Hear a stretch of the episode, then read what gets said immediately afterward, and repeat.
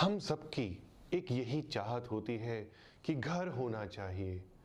किसी ऐसी जगह घर होना चाहिए जहाँ पे सब खुशियाँ हो, हमारे परिवार में जितने लोग हैं, सब खुश हों। सबकी खुशी देखता है जो घर का हेड होता है। पुराने ज़माने में या कुछ टाइम पहले भी ऐसा सोचा जाता था कि पार्क होना चाहिए घर के पास, एक मंदिर होना चाहिए। जिससे सुबह आँख खुलते ही मंदिर की घंटी सुनाई दे, भगवान का नाम हमारे कानों में सुनाई दे। ऐसा बहुत से लोग सोचते थे, सोचते हैं कि घर के पास मंदिर होना चाहिए, जिससे सुबह उठते ही हमारी सुबह बहुत अच्छी हो जाएगी। लेकिन वास्तु में ऐसा नहीं है। जब भी हम घर के पास कोई मंदिर को पाते हैं, या बिल्कुल हमारे घर के साथ में मंदिर होता है तो हमारी ज़िंदगी में प्रॉब्लम्स आना शुरू हो जाती हैं। ऐसी प्रॉब्लम्स जिसका आप पता भी नहीं लगा सकते। घर के अंदर बच्चे बीमार होने लग जाते हैं। कहीं ना कहीं हमें टेंशन आने लग जाती है। कोई वजह नहीं मिलती। घर की वास्तु भी बहुत अच्छी होती है। ज्योतिष भी हमारी बहुत अच्छी होती है। सब चीज़ें ठीक हैं, लेकिन फिर भी फैमिली मेंबर्स को प्रॉब्लम आने लग जाती है, ग्रोथ रुक जाती है, व्यापार बहुत स्लो हो जाता है, जॉब में प्रमोशंस नहीं मिलती हमें। लाइफ लगता है कि स्टकअप हो गई है स्टिल हो गई है। क्यों है ऐसा? मंदिर तो बहुत ही अच्छी जगह होती है। मंदिर में सब जाते हैं और अपने दुख दूर करते हैं। भगवान का भजन कानों में पड़ते ही मन में शांति आने लगती है।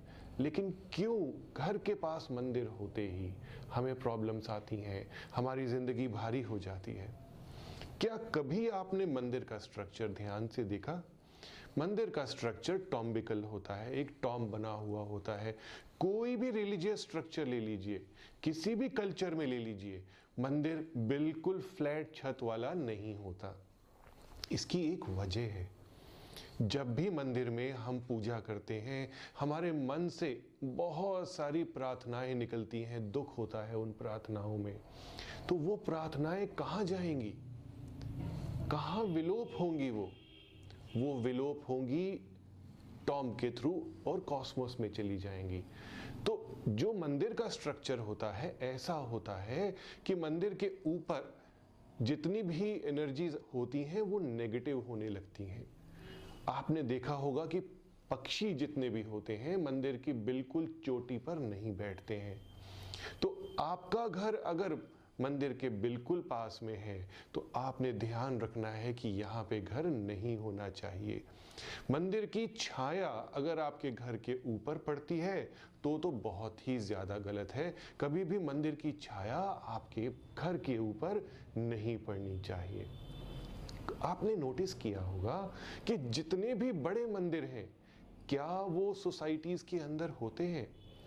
जितने बड़े बड़े ज्योतिर्लिंग देख लीजिए या देवी के मंदिर देख लीजिए, शक्तिपीठ देख लीजिए, सभी पहाड़ी पे होते हैं, कहीं ना कहीं एक ऐसे एरिया में होते हैं जहाँ पे 10 किलोमीटर 12 किलोमीटर 15 किलोमीटर चल करके हमें जाना होता है। तो हमें अपना आराम भगवान के लिए नहीं देखना कि हम बिल्कुल मंदिर के साथ घर ले लेते हैं कि दो मिनट नीचे उतरे और भगवान के मंदिर चले गए।